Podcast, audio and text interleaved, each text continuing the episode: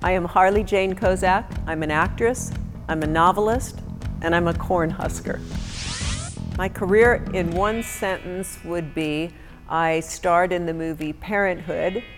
I did five years on the soaps, and I wrote four novels that are murder mysteries. I've been back to do the film Vipers in the Grass for the Johnny Carson Film School. You ignored a material piece of information. And it's a production that is half professional, half student run. It was a fantastic experience.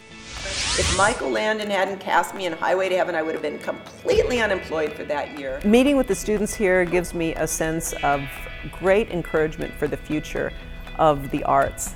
I grew up here and considered that the education I got here was equal to anything I later got in New York or Los Angeles. Put yourself on the map.